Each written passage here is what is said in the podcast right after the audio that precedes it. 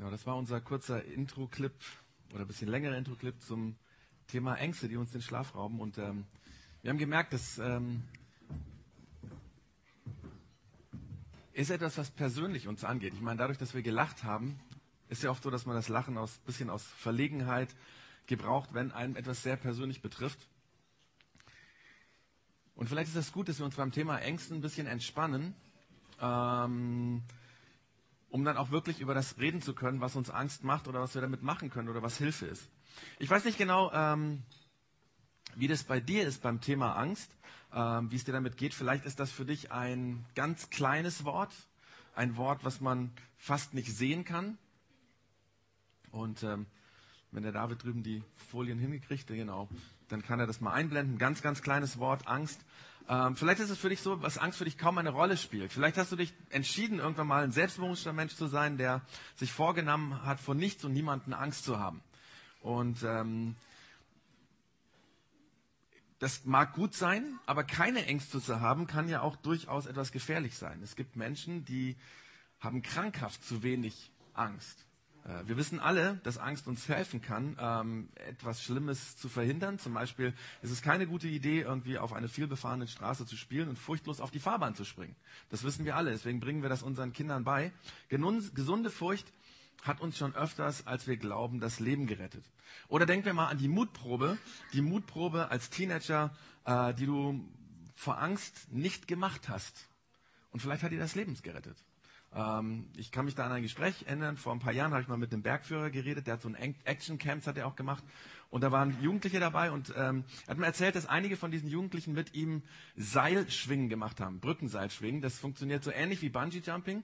Man ist an einem Seil festgemacht, das ist dann in 50 Meter Entfernung an einer Brücke und man springt dann in den Abgrund und wird dann quasi von dem Seil so sachte in so eine Schwungbewegung reingezogen. Also man fällt erstmal 10, 15 Meter und dann, genau. Und diese Jungs fanden das total geil und haben sich gedacht, oh, das wollen sie zu Hause auch machen. Und sie haben sich genau angeschaut, ganz genau, wie der Bergführer das macht und haben dann also zu Hause das, so ein Seil genommen und haben das also befestigt. Und es sah alles richtig aus, war richtig befestigt, die Knoten waren alles richtig. Aber irgendwie hatten sie dann doch Angst, da runter zu springen. Und haben sich dann gedacht, naja, vielleicht probieren wir das erstmal aus. Haben einen Rucksack, einen Wanderrucksack genommen, haben da Steine rein, bis er ungefähr 60 Kilo hatte und haben diesen Wanderrucksack den Abgrund runter geworfen. So wie jeder auch runtergesprungen wäre, wenn er das gemacht hätte als Mensch. Und dieser Rucksack segelt runter und schlägt unten volle Kanne auf. Was hatten sie falsch gemacht? Eigentlich hatten sie fast alles richtig gemacht. Die Länge des Seils hat gestimmt, die Knoten haben gestimmt, alles hat gestimmt. Sie hatten nur das falsche Seil genommen. Sie haben ein Kletterseil genommen. Es hätte aber ein Statikseil sein müssen. Und das hat ihnen damals, diese Angst hat ihnen damals das Leben gerettet. Zumindest einen von den Jungs. Und Angst ist durchaus hilfreich und kann uns für uns lebensrettend sein. Genau. Von daher ist es vielleicht nicht so gut, auch zwischenmenschlich, wenn die Angst so klein ist. Ja, denk nur mal zum Beispiel an den falschen Freundeskreis, wo du dich damals aus Angst nicht angeschlossen hast, weil die vielleicht zu cool waren oder zu, keine Ahnung. Und du weißt heute, es war gut. Oder vielleicht diese eine Beziehung, ja, wo du dich aus Angst nicht befreundet hast mit dem Typen oder mit dem Mädchen, weil du irgendwie gemerkt hast, das stimmt nicht und heute weißt du, es war goldrichtig. Vielleicht ist es aber auch bei dir genau umgekehrt, dass es nicht so klein ist, die Angst, sondern dass die Angst so groß ist. Ja? Dass sie alles irgendwie im Griff hat, dass es dich total blockiert und dass du Medizin brauchst, damit du mit den Ängsten umgehen kannst. Vielleicht ist es so, dass du heute nur hier bist, weil du heute Morgen deine Medizin gegen Ängste genommen hast. Und wenn das so ist, entweder dass die Angst so groß ist oder so klein, dass sie für dich gar nicht existiert, dann ist ganz wichtig, dass diese Themenstaffel, dass es daran nicht um diese Art von Ängsten geht. Weil wenn die so massiv werden, und das weißt du vermutlich auch, dann braucht man medizinische Hilfe. Entweder, weil in deiner Psyche irgendwas krank geworden ist, und das ist ganz genauso, wenn in unserer Psyche was krank wird, ist es wie wenn ich irgendwie ganz hohes Fieber habe, was nicht mehr weggeht, da geht man zum Arzt. Das ist normal, da muss man keine Angst vor haben. Es kann aber auch sein, dass zum Beispiel im Körper bei dir was krank ist, dass zum Beispiel das Gehirn bestimmte Dinge, also bestimmte Stoffe, die zum Angstempfinden wichtig sind, nicht ausstößt oder zu viel ausstößt und dass deswegen du so eine Angststörung hast mit zu viel oder zu wenig Angst. Wenn es bei dir so ist, dann ist es ganz, ganz wichtig, wie gesagt, dass du einen Arzt aufsuchst, wenn du merkst, es blockiert mich komplett, ich kann überhaupt nicht mehr normal leben, Und gerne können wir auch darüber unterhalten, wenn du noch keinen Arzt hast, kannst du gerne nachher zu mir kommen, dass wir mal mit als Projekt X überlegen, wo könntest du jemanden finden, der dir helfen kann. Aber es geht nicht um solche Ängste, sondern es geht um alltägliche Ängste, die wir alle kennen. Ängste, die da sind, dass wir noch eigentlich problemlos leben können, aber wo wir merken, sie führen dazu zum Beispiel, dass ich falsche Entscheidungen treffe. Dass ich aus Angst etwas tue oder nicht tue. Und wir gehen in dieser Themenstaffel quasi in 3 Schritten vor. Das heißt, beim letzten Mal hatten wir ein bisschen mit Gruppenängsten angefangen. Also die nächsten 3 Male wird es um einmal die Zukunftsangst gehen, darum geht es heute drum. Beim nächsten Mal in 2 Wochen wird es darum gehen, um Ängste, die in unserem Alltag ständig präsent sind. Und dann beim letzten Mal werden wir uns um Ängste, mit Ängsten befassen, die quasi aus der Vergangenheit herkommen. Also Dinge, die in der Vergangenheit passiert sind, die uns irgendwie in uns Ängste verursachen. Aber starten wir mit Ängsten im Hinblick auf die Zukunft. Und ich versuche mal eine Definition, dass wir so ein bisschen wissen, worum es gehen soll. Also zunächst mal ist Angst ein Gefühl. Tatsächlich ist Angst eine Emotion, etwas, das ich spüre, fühlen kann. Man sagt ja auch, ich spüre, wie die Angst in mir hochsteigt. Ja? Also es ist ein Gefühl und dieses Gefühl löst in mir etwas aus. Wissenschaftler sagen, dass dieses Gefühl der Angst heute mehr da ist als je zuvor. Menschen haben heute viel mehr Angst als vielleicht vor 300, 400 Jahren. Menschen haben vor allem Angst. Also vor dem Wetter haben sie Angst, was weiß ich, vor den Nachrichten, was berichtet wurde, vor der politischen Situation nach der letzten Wahl hier in unserem Land oder auch nach der Trump-Wahl. Menschen haben mehr Angst als je zuvor. Das hat ganz sicherlich auch mit den neuen Medien zu tun, die uns ständig bombardieren mit Informationen, wo es viele Informationen gibt, die uns eben Angst machen. Also Angst ist ein Gefühl. Und dieses Gefühl, das wird verursacht durch den Glauben, den wir haben. Also Angst ist ein Gefühl, das durch den Glauben verursacht wird. Das heißt, ich glaube etwas, das zukünftig passieren könnte. Also, das durch den Glauben verursacht wird, dass ich unweigerlich etwas verlieren werde. Also, ich sehe in der Zukunft zum Beispiel kommen, dass meine Gesundheit gefährdet ist, dass mir meine Gesundheit genommen wird. Und dann bekomme ich Angst davor, vor dieser Krankheit. Dieser Satz kann letztendlich auf alle Angstzustände angewendet werden. Also immer geht es im Grunde darum, dass Angst verursacht wird dadurch, dass ich sehe, oh, da könnte ich was verlieren, da könnte mir was genommen werden. Zum Beispiel, auch manchmal sind das reflexartige Ängste in Bruchteilen von Sekunden. Ich sehe das Messer, wie es nahe zu meinem Finger kommt und ich ziehe aus dieser Angst heraus den Finger zurück und wenn ich Glück habe, wird die Fingerkuppe verschont. Ja? Das ist so ein Angstreflex, der im Grunde genommen ganz genauso funktioniert, weil ich Angst davor habe, den gesunden Finger zu verlieren. Diese Definition ist zunächst mal auch wertneutral. Also das ist bei negativen Ängsten, die mich blockieren und positiven, die mich wir haben eben drüber geredet, zum Beispiel vor schlimmen Sachen bewahren. So. Das Problem kommt nur da auf, wenn diese Ängste anfangen, mich zu kontrollieren. Nochmal zurück zu diesem Messer und dem Finger. Wenn das dazu führt, dass ich, wenn ich ein Messer in die Hand bekomme, immer Angst kriege, dass mein Finger irgendwie verletzt werden kann und deswegen ich kein Obst und kein Gemüse schneide oder kein Brot schneide, dann habe ich ein Problem. Ja? Weil mich diese Angst blockiert. Weil sie anfängt, mich zu kontrollieren. Weil ich die Dinge, die ich tun will, nicht mehr so tun kann, wie ich das eigentlich möchte. Ja? Und denk einfach mal an die Dinge, die dich vielleicht abgehalten haben, durch deine Angst, die du hattest. Zum Beispiel vor deinen Kindheitstraum umzusetzen. Du hast einen Traum, den würdest du gerne umsetzen, aber die Angst hat dich bis jetzt blockiert. Oder Problem auf der Arbeit, das du schon seit Monaten vor dir herschiebst, aus Angst, mit dem Chef zu reden. Oder eine Beziehung, an der du aus Angst festhältst und sie nicht loslässt, obwohl du weißt, dass diese Beziehung nicht gut für dich ist. Es kann aber auch andersherum sein. Denk zum Beispiel an die Dinge, die du tust, weil du Angst hast. Und manchmal treibt uns Angst dazu, etwas zu tun. Zum Beispiel deine Angst vor dem Single-Sein. Und deswegen stolperst du von einer Beziehung in die andere. Und von Anfang an weißt du eigentlich fast jedes Mal, das kann nichts geben, das wird nichts. Aber weil du Angst vor dem Single-Sein hast, deswegen stürzt du dich von einer in die andere Beziehung. Oder Angst könnte auch sein, ich habe letztes Mal einen Film gesehen, während du schliefst, habe ich mal wieder gesehen, weiß ich, wer den kennt, dann kommt ein Sohn vor, der jahrelang mit seinem Vater eine Firma leitet, die er nie übernehmen will. Und er will eigentlich einen ganz anderen Beruf ausüben und sich darin selbstständig machen, aber er hat Angst, sein Vater könnte diese Entscheidung nicht verkraften und sagt deswegen nichts, arbeitet in der Firma mit und lässt seinen Vater in dem Glauben, sein Sohn wird irgendwann mal diese Firma übernehmen. Immerhin hieß die Firma auch Callaghan & Son. Und deswegen hat er nicht mit seinem Vater geredet. Aber die Frage ist ja, was können wir diesen Ängsten entgegensetzen? Was können wir tun, wenn Ängste uns dazu bewegen, etwas zu tun oder etwas nicht zu tun? Und darum wird es heute gehen, weil das Sprichwort sagt ja auch, Angst ist kein guter Berater. Also sollten wir uns Gedanken darüber machen, wie können wir Ängste überwinden. Deswegen, darum wird es gehen, wie überwinde ich Ängste, wie kann ich das kontrollieren, dass die Angst nicht mehr so viel Macht über mich hat. Zunächst einmal ist es ja so, dass es wichtig ist, Dinge zu verstehen.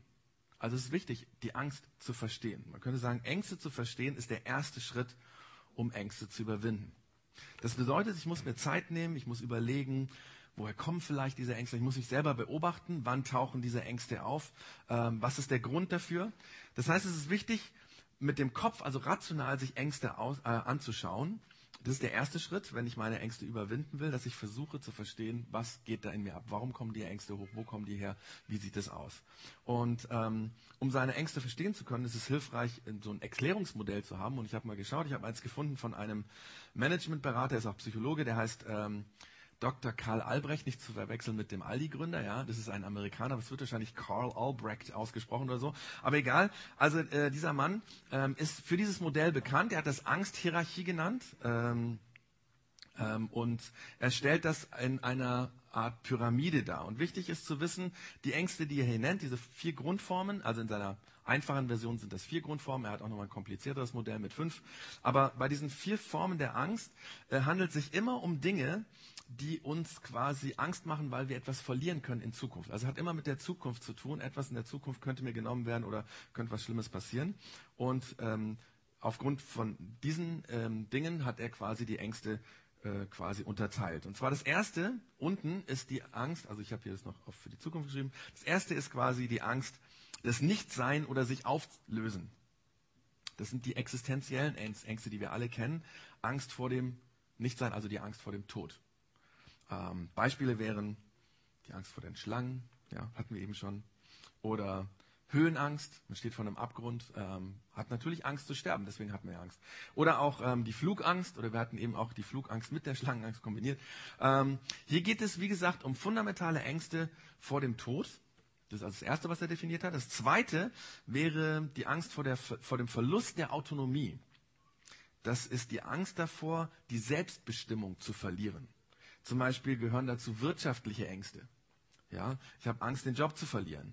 Das Gefühl, ich muss mich irgendwie ständig absichern. Also ich habe gedacht, vielleicht gehören wir Deutschen irgendwie zu dieser Form der Angst, weil wir uns so wahnsinnig viel versichern. Zumindest sagt man uns das nach.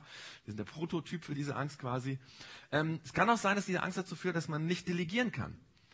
Immer alles selbst machen zu wollen, ja. Also das sind so dann bei Eltern, da führt das dazu, so ein Helikoptereltern zu sein, ja, die immer irgendwie, wenn die Kinder irgendwas anfangen, gib mal her, ich mach das schon, ja, weil man Angst hat, sozusagen die Kontrolle zu verlieren, wenn das Kind etwas macht. Das sind auch die Leute, das ist sehr unschön, die als Beifahrer mal gerne ins Lenkrad reingreifen, ja, und dem anderen und die, wenn es irgendwie möglich geht, das sind die Typen, die, wenn es möglich ist, immer selber hinter dem Steuer zu sitzen. Diese Angst kann auch bewirken, dass man Dinge anfängt zu horten. Ja, dass man Dinge nicht wegschmeißen kann. Kennst du vielleicht, dass man denkt, oh, das kann ich nicht wegschmeißen. Was wäre, wenn ich das nochmal brauche? Und dann liegt es nach 10 Jahren immer noch da, ja. Also ich kenne so Leute, die haben irgendwie den ganzen Dachboden voller Computer, weil sie Angst haben, vielleicht könnte man den nochmal brauchen. Aber ich kann eigentlich sagen, diesen wird man nicht mehr gebrauchen. Ich hatte mal Angst, mein uralter Mac könnte mal viel Geld wert sein. Zum Glück habe ich ihn dann irgendwann für 100, ich habe noch, obwohl er 20 Jahre alt war, 100 Euro bekommen. Aber so viel wie der Apple One wird er wahrscheinlich nicht wert werden. Also von daher, genau. Das Dritte, was der Dr. Albrecht sagt, sind Trennungsängste. Das sind die Ängste, verlassen zu werden, für jemanden nicht mehr wichtig zu sein, abgelehnt zu werden, den Kontakt, die Verbindung zu jemandem zu verlieren. Beispiele wäre zum Beispiel Angst davor, Single zu sein. Also als Menschen, die meinen, sie können nicht alleine leben und die sich deswegen, ich habe es eben schon mal gesagt, so von Beziehung zu Beziehung ständig reinstürzen, weil sie meinen, sie können das nicht alleine. Oder auch die Angst vor Scheidung.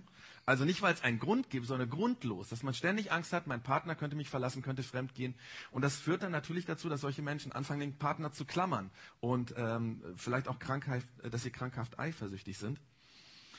Es kann auch sein, die Angst vor dem Tod des Partners, zum Beispiel, dass du dir immer denkst, wenn der Partner weg ist, es könnte sein, dass er nie wiederkommt. Ja, kennst du vielleicht? Ich kenne es manchmal, ganz selten, aber es gibt Menschen, die haben ständig diese Angst. Das sind übrigens Ängste, die man natürlich auch auf jede andere Beziehung von Menschen übertragen kann. Eltern, die zum Beispiel, immer wenn das Kind irgendwie nicht mehr an der Hand ist, Angst haben, es könnte irgendwas passieren. Genau, ist die dritte Angst. Und die letzte Angst, die er nennt, interessanterweise die Angst vor dem Ego-Tod. Und es meint Ängste, die auf mein Ego, auf meine Person bezogen sind. Zum Beispiel Versagensängste. Dass ich Angst habe, ich könnte es nicht schaffen und dass mich das blockiert. Oder die Angst vor Demütigung, ja, dass ich bei anderen in Ungnade falle. Und natürlich auch die Angst, bedeutungslos zu sein, dass mein eigenes Verhalten mich bedeutungslos macht, ja, dass ich irgendetwas tue und deswegen die anderen, den kann man dafür nicht brauchen, den fragen wir nie wieder, ja, solche Ängste. Wenn man sich jetzt diese Pyramide anschaut, dann könnte man sagen, diese Hierarchie der Ängste fängt unten bei den, sag ich mal, einfach gestrickten, primitiveren Ängsten an, also die ja real auch sind, also die Angst vom Tod ist real, weil jeder von uns wird eines Tages sterben, hin zu den komplexeren, komplizierteren Ängsten oben im oberen Bereich.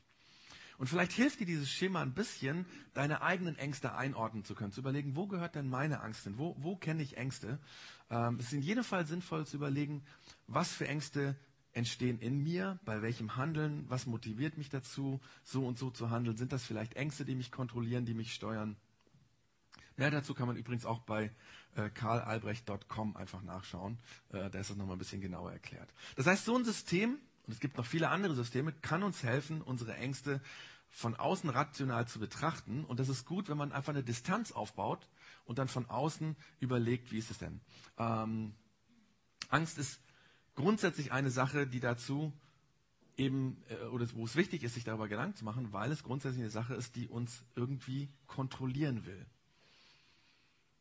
Aber wenn wir aus einer bestimmten Distanz uns das anschauen, dann können wir sozusagen diesen Kontrollmechanismus ein bisschen sozusagen aushebeln und uns überlegen, wo stehe ich, wie ist es mit meiner Angst. Das ist also die Theorie, wenn wir über Ängste nachdenken. Und wenn wir zu einem Berater oder Seelsorger oder einem Psychologen gehen würden, würde er im Grunde genommen am Anfang damit anfangen, uns quasi zu spiegeln, woher kommen unsere Ängste, um dann zu lernen, damit umzugehen. Aber es ist ja so, vielleicht kennst du das auch, dass du schon länger über deine Ängste nachdenkst, aber merkst, ich habe sie trotzdem nicht im Griff. Das ist trotzdem so, dass sie mich kontrollieren. Und dann ist ja quasi die Frage, was machen wir da? Und wir gehen heute quasi von diesem Verständnis deswegen einen Schritt weiter und schauen einmal, was in der Bibel zum Thema Ängste gesagt wird. Ob es da etwas gibt, was uns helfen kann, Ängste zu überwinden, weil es auch Weisheiten sind, die in der Bibel vorkommen, die schon viele, viele hundert Jahre alt sind. Und die Aussagen, die in der Bibel zum Angst zu finden sind, sind sehr interessant, weil da Dinge zusammenkommen, die wir normalerweise in unserem Kopf nicht zusammenbringen. Nämlich, wenn über Angst geredet wird, kommt in der Bibel ganz oft das Wort Liebe vor. Und diese beiden Begriffe, Angst und Liebe, haben in unserem Kopf nicht zwangsläufig was miteinander zu tun. Aber anscheinend für die Autoren der Bibel. Das ist zunächst, wie gesagt, komisch. Normalerweise ist es so, wenn ich Angst habe, dann beschäftige ich mich damit, dann denke ich drüber nach, dann versuche ich irgendwas zu tun, um Ängste zu überwinden.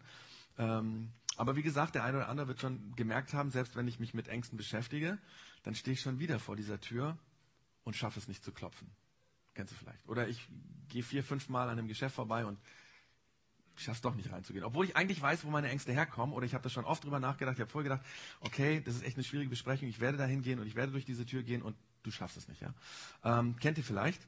Das heißt, verstehen ist nicht falsch, es ist nicht schlecht, das zu verstehen, wo die Ängste herkommen, darüber nachzudenken, aber es gibt etwas, was noch mehr Kraft hat.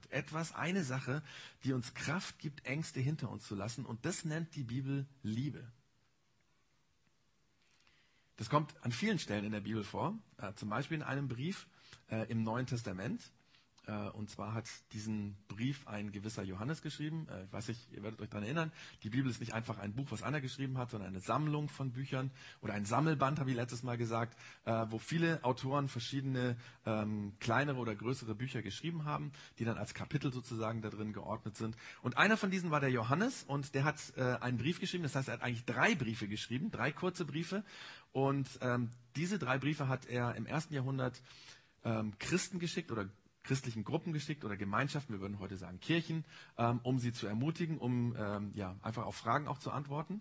Und in einem dieser drei Briefe schreibt der Johannes etwas über das Thema Angst. Übrigens war dieser Johannes ein Schüler von Jesus und er lebte in einem Zeitalter, in einer Gesellschaft, in einer politischen Situation, wo Angst etwas Alltägliches war.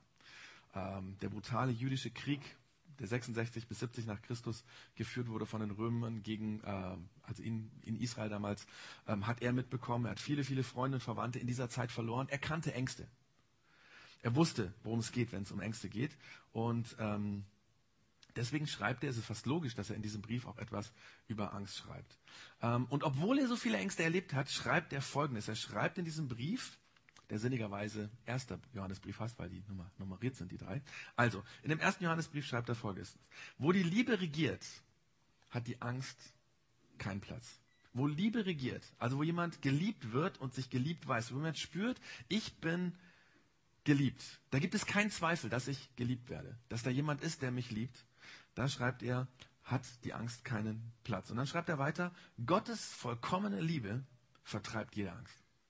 Und er meint mit diesem Wort vollkommen die bedingungslose Liebe. Es gibt ja auch Liebe, die man sich erkaufen muss. Kennst du vielleicht aus deiner Kindheit, manche haben das erlebt, ja, dass man sich bei den Eltern so ein bisschen Liebe erkaufen musste mit einer guten Note oder dass man brav war oder sonst irgendwas, ja. Hier geht es um eine bedingungslose Liebe. Die meint der Johannes, die dich liebt, egal wer du bist, egal was du tust, egal, du bist geliebt. Ohne Wenn und Aber, ohne Bedingungen. Es gibt eine Liebe, die so ist, so bedingungslos, dass Angst keinen Platz hat. Dann ist kein Raum mehr für Angst. Auch wenn die Angst noch existiert, diese Angst kontrolliert dich nicht mehr. Man könnte auch sagen, Gottes Liebe ist angstabweisend.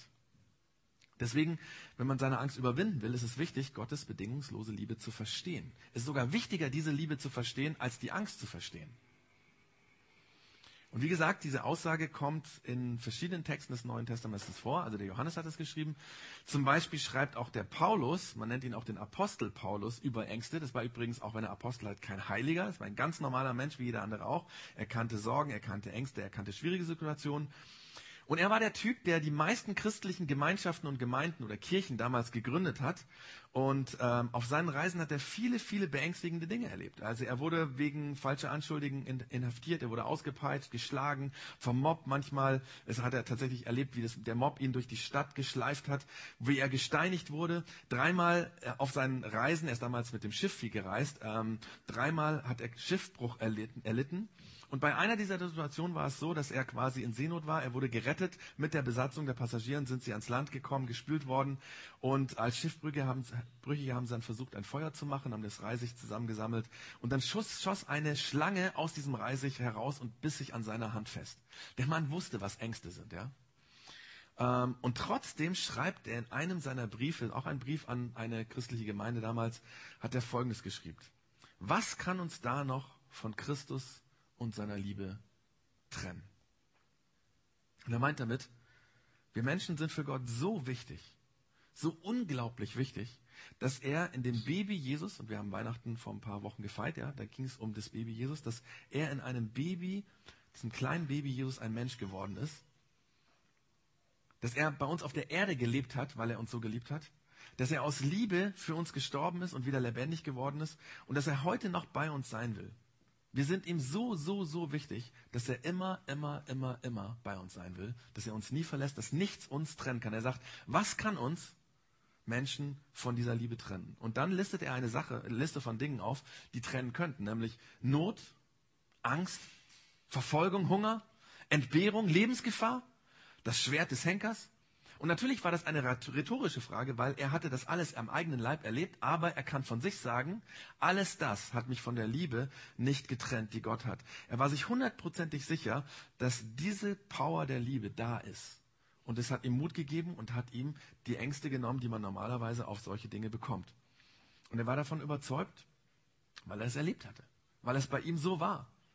Und zwei Sätze weiter schreibt er, und doch, in all diesen Dingen, und er meint diese Liste von Sachen, in all dem tragen wir einen überwältigenden Sieg davon, durch den, der uns so sehr geliebt hat. Einen überwältigenden Sieg. Und hier geht es nicht um den Sieg gegen Menschen. Der Paulus hat nicht gegen Menschen gekämpft, weder im Armdrücken noch irgendwie im Duell oder so, ja. Nein, er meint, in Jesus haben wir den überwältigenden Sieg gegen die Angst. Vor Not, Hunger, Verfolgung, Entbehrung, Lebensgefahr, Schwert des Henkers. Er besiegt die Angst überwältigend durch die Liebe von Gott. Oft denken ja Menschen, Gott würde einen gerade so retten, wenn er rettet. Also wenn es ihn gibt, dann rettet er vielleicht so gerade so, ja, so in letzter Sekunde, mit letzter Kraft. So ähnlich ist das ja in ganz vielen so Actionfilmen. Ja, mir ist, als ich darüber nachgedacht habe, ein Film aus meiner Jugend eingefallen. Ich weiß nicht, wer den noch kennt. Speed, gab es glaube ich Speed 1, 2, 3, ja. Und in diesem Film, das ist fast krankhaft, so dass bis zum Schluss, ja, bis zu den allerletzten Sekunden der Actionheld, in diesem Fall der Keanu Reeves, diesen ferngesteuerten Bus, ja, retten will, und man denkt sich, das geht nicht, und bis zu du guckst auf die Uhr und denkst, der Film ist noch, der ist in 2 Minuten aus, ja, und dann in allerletzter Sekunde, wo alles dafür spricht, dass es keine Rettung mehr gibt, kann Reeves noch den Bus retten, und dann gibt's ein gutes Ende. Bei Gott ist es anders. Denn Gott rettet uns nicht mit seiner Liebe so gerade, knapp, gerade ebenso in allerletzter Sekunde, sondern sein Sieg der Liebe über die Angst ist überwältigend. Ein Riesensieg, ein endlos großer, endgültiger Sieg, weil seine Liebe viel stärker ist als jede Angst, die wir kennen. Sie ist stärker als alles, was uns Angst macht. Die ist sogar so stark, dass er mit seiner Liebe die Ängste auslöschen kann. Gottes Liebe löscht Ängste aus. Das heißt, was immer deine Ängste sind, die dir schlaflose Nächte bereiten. Und es gibt ganz verständliche Gründe für diese Ängste. Das ist ja normal. Ich kenne das auch. Aber was immer diese Ängste sind, du kannst sie klar und überwältigend besiegen.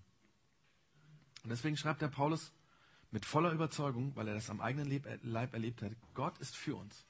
Wer kann dann noch uns etwas anhaben? Ich will an der Stelle 4 Statements dir mitgeben, die du zu dieser Angstpyramide dazufügen kannst, die genau dazu passen, zu diesen 4 Ängsten, und die dir helfen können, die Angst zu überwinden oder dich daran zu erinnern und zu merken, okay, da ist was, diese Kraft der Liebe. Ich fange ganz oben an, bezogen auf diese Ego-Tod-Angst. Gottes Liebe sagt, du bist wichtig. Du bist mir endlos wichtig. Egal wie du über dich denkst, wie andere über dich denken, ob die sagen, du bist ein Versager, ob du selber denkst, du bist ein Versager. Selbst wenn du am Boden liegst und denkst, ich schaffe es nicht mehr, für mich bist du unendlich wertvoll. Oder auf deine Trennungsängste sagt Gott, ich verlasse dich nie. Niemals. Du brauchst nicht unbedingt einen Partner oder eine Partnerin, um glücklich zu werden, weil ich bin da. Natürlich ist das super, wenn du jemanden findest, mit dem du leben kannst. Keine Frage. Und wenn du eine Familie gründen kannst, super. Aber dein Wert ist nicht davon abhängig. Und auch wenn alle Menschen dich verlassen, ich bin bei dir. Und vielleicht ist ja der Grund, warum du eine Beziehung nach der anderen eingehst, dass du dich von der Liebe der Menschen abhängig machst und die dich halt enttäuschen. Oder deine Ängste, deine Selbstbestimmung zu verlieren, die Autonomie zu verlieren, da sagt Gott, du kannst mir vertrauen. Du kannst mir immer vertrauen. Du musst nicht alles im Griff haben. Und wenn wir ehrlich sind, das wissen wir doch alle, ja. Letztlich ist ja so, dass diese Angst, die Selbstbestimmung zu verlieren, doch dadurch erzeugt wird, dass wir denken, wir könnten alles unter Kontrolle haben, ja. Wenn ich am Steuer sitze, wird mir nichts passieren, haben schon viele Leute gedacht. Und dann hatten sie einen tödlichen Unfall. Nein, es ist eine grenzenlose Selbstüberschätzung, wenn wir glauben, alles im Griff haben zu können. Und wir müssen lernen, loszulassen. Wir müssen lernen, dass jemand anders unser Leben unter Kontrolle hat. Deswegen sagt Gott, du kannst mir vertrauen. Du kannst mir immer vertrauen. Ich halte dich selbst dann, wenn du dich selber nicht mehr im Griff hast. Und zu den Ängsten nicht mehr zu sein, also den Ängsten vor dem Tod, sagt Gott, weißt du was? Du musst keine Angst haben, weil ich habe den Tod überwunden. Ich bin stärker als der Tod. Und wenn du an mich glaubst, dann wirst du nicht sterben. Selbst wenn dein Körper stirbt, wirst du weiterleben. Das heißt, sind die 2 Dinge, die uns helfen können, Ängste zu überwinden. Einmal, man könnte es so sagen, Ängste zu überwinden fängt damit an, Ängste zu verstehen und Gottes Liebe zu verstehen. Diese 2 Dinge, Ängste zu verstehen und Gottes Liebe zu verstehen. Es geht darum zu verstehen, wo kommen die Ängste her? Was sind sie wirklich? Also quasi das, was wir hier auf der rechten Seite der Pyramide sehen. Aber diese beiden Dinge, die sind zwar hilfreich, aber dann fehlt immer noch eine Sache. Es geht nicht nur darum, im Kopf zu verstehen, was die Ängste sind und im Kopf zu verstehen, wie Gott mich liebt, sondern du musst dich für diese Dinge auf der linken Seite öffnen. Du musst dich öffnen dafür und sagen, okay Gott, ich will das so annehmen. Ich will anfangen, das zu glauben. Ich weiß nicht, ob du das schon mal getan hast. Ob du irgendwann mal gesagt hast, Gott, ich will deiner Liebe vertrauen. Ich will glauben, dass ich für dich wertvoll bin. Ich will glauben, dass ich dir vertrauen kann. Und ich will auch glauben, dass du mich niemals verlässt, egal was passiert. Und ich will glauben, dass du stärker bist als der Tod. Ich öffne mich für diese Liebe. Und glaub mir, es macht einen entscheidenden Unterschied, ob du das nur im Kopf kapiert hast oder ob du dein Herz dafür öffnest. Ich weiß nicht, wer von euch Jimmy Iovine kennt. Kennt jemand Jimmy Iovine? Jimmy Iovine ist einer der besten und bekanntesten Musikproduzenten der Welt. Es gibt fast keine Größe der Pop- und Rock-Szene, der nicht schon mal mit ihm irgendwie zusammengearbeitet hat. Er gilt als einer der Menschen, der die Pop- und Rock-Szene am meisten geprägt hat. Ist übrigens auch der Erfinder von den Beats-Kopfhörern. Also würde es Jimmy Iovine nicht geben, dann würden jetzt alle Teenager noch mit diesen kleinen Knöpfen im Ohr rumlaufen. Aber nein, sie haben diese fetten Dinger wegen Jimmy Iovine. Und es ist ganz bezeichnend, wie seine Karriere angefangen hat. Nämlich, Anfang der 70er Jahre, er war knapp 20 Jahre, machte er ein Praktikum in einem Tonstudio. Und er musste dort die Geräte aufbauen, die Mikros verkabeln und auch die Geräte verkabeln. Und dann am Ende der Session hat er immer das Studio sauber gemacht. Und eines Sonntags morgens kommt ein Anruf bei ihm an von seinem Chef. Der sagt, hey Jimmy, ich brauche dich heute ganz dringend, könntest du bitte kommen? Und er wollte erst nicht, weil er hatte was anderes vor. Aber dann hat er sich doch entschieden, dorthin zu gehen. Nicht wirklich begeistert und war dann im Studio, hat dort quasi alles verkabelt und hergerichtet und so weiter. Und dann kommt sein Chef zu ihm und sagt ihm, sag mal Jimmy, könntest du dir vorstellen, heute den Tontechniker zu machen und hier abzumischen? Und der Jimmy denkt so ein bisschen nach, denkt, ja, kann ich mir vorstellen, ja klar. Ich meine, der hatte noch nie abgemischt, er hat bis jetzt immer nur zugeguckt und er sagt aber, ja, kann ich mir vorstellen. Und in wenigen Minuten später betrat John Lennon das Studio. Und Jimmy Iovine hat den ganzen Tag mit John Lennon zusammengearbeitet. Und er hat danach mit vielen zusammengearbeitet, weil er war der Beste. Man sagt, er ist der Beste. Er war schon immer von Anfang an der Beste.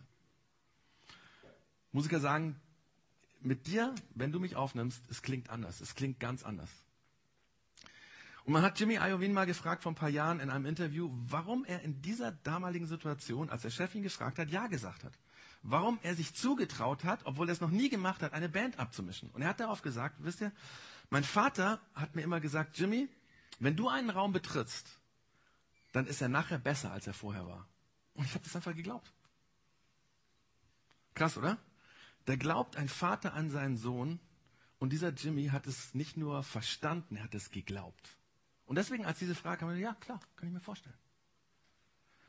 Ich erzähle es jetzt nicht, damit du irgendwie Depressionen bekommst. Oh, hätte ich so einen Vater gehabt, dann hätte ich bestimmt schon irgendwie Herbert Grönemeyer kennengelernt oder so.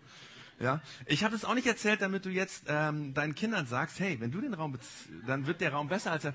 Es wäre, also ich sag's mal so, es wäre cool, wenn du es machen würdest, wenn du diese Wertschätzung deinem Kind entgegenbringst, ja. Aber deswegen erzähle ich das nicht, sondern ich erzähle es deswegen, weil du hast einen Vater im Himmel, der so an dich glaubt. Der glaubt, wenn du den Raum betrittst, wird der Raum besser, als er vorher war. Und du hast einen Vater im Himmel, der sich denkt, wenn du diese Liebe verstehen würdest und zulassen würdest, was würdest du da nicht alles hinbekommen? Was würdest du alles ausprobieren, weil es blockiert dich nichts mehr? Und was würdest du sein lassen, weil dich nichts ausbremst und weil dich nichts davon wegtreibt? Und was würdest du hinbekommen, weil keine Angst dich klein hält? Und was wäre, wenn du diese Liebe wüsstest, dass dich niemand davon trennen kann? So denkt Gott von dir. Und das musst du glauben, das musst du zulassen, dass es wahr ist. Das heißt, Ängste überwinden fängt damit an, dass du Gottes Liebe annimmst und zulässt. Und das konntest du heute glauben. Entweder zum ersten Mal, weil es für dich das erste Mal wäre. Vielleicht auch, dass du es wieder neu glaubst und sagst, okay, ja Gott, ich will das glauben. Ich will meine Ängste mit deiner Liebe überwinden. Dein Leben wird sich dann nicht schlagartig komplett auf den Kopf stellen und verändert sein, ja. Aber es wird in Situationen, wo Angst kommt, klar sein, da ist eine Liebe, die ist stärker. Und mit dieser Liebe kann ich diese Angst überwinden. Und diese Ängste werden dich nicht mehr besiegen und kontrollieren, weil Gottes Liebe stärker ist als jede Angst. Weil es ihm wichtig ist, wer du bist. Weil du ihm wichtig bist. Und weil er dich niemals verlässt. Und weil du ihm immer, immer, immer vertrauen kannst. Und weil er der ist, der den Tod überwunden hat. Wir singen jetzt ein Lied gemeinsam, was genau das ausdrückt. Das heißt, No Longer Slaves. Und es meint, wir sind keine Sklaven mehr der Angst. Wir sind nicht abhängig, wir sind nicht blockiert. Wir müssen nicht blockiert sein von der Angst, weil die Liebe Gottes uns frei macht. Und du kannst dieses Lied gerne mitsingen, wenn du sagst, das ist das, was ich glaube. Du kannst aber auch dir erstmal anhören. Wir haben es bewusst auf Deutsch übersetzt, dass es unten drunter steht, damit auch jeder den Text versteht, um dich zu fragen, möchte ich diese Angst? Also fühl dich nicht unter Druck gesetzt, das jetzt singen zu müssen oder so. Vielleicht ist es auch einfach so, dass die Musik dich berührt und du sagst, ja, ich möchte das. Aber dieses Lied drückt es nochmal aus. Da ist eine Liebe, die ist stärker als jede Angst. Und die wird alles dieser Ängste in den Griff bekommen. Selbst wenn du die Ängste nicht in den Griff bekommst.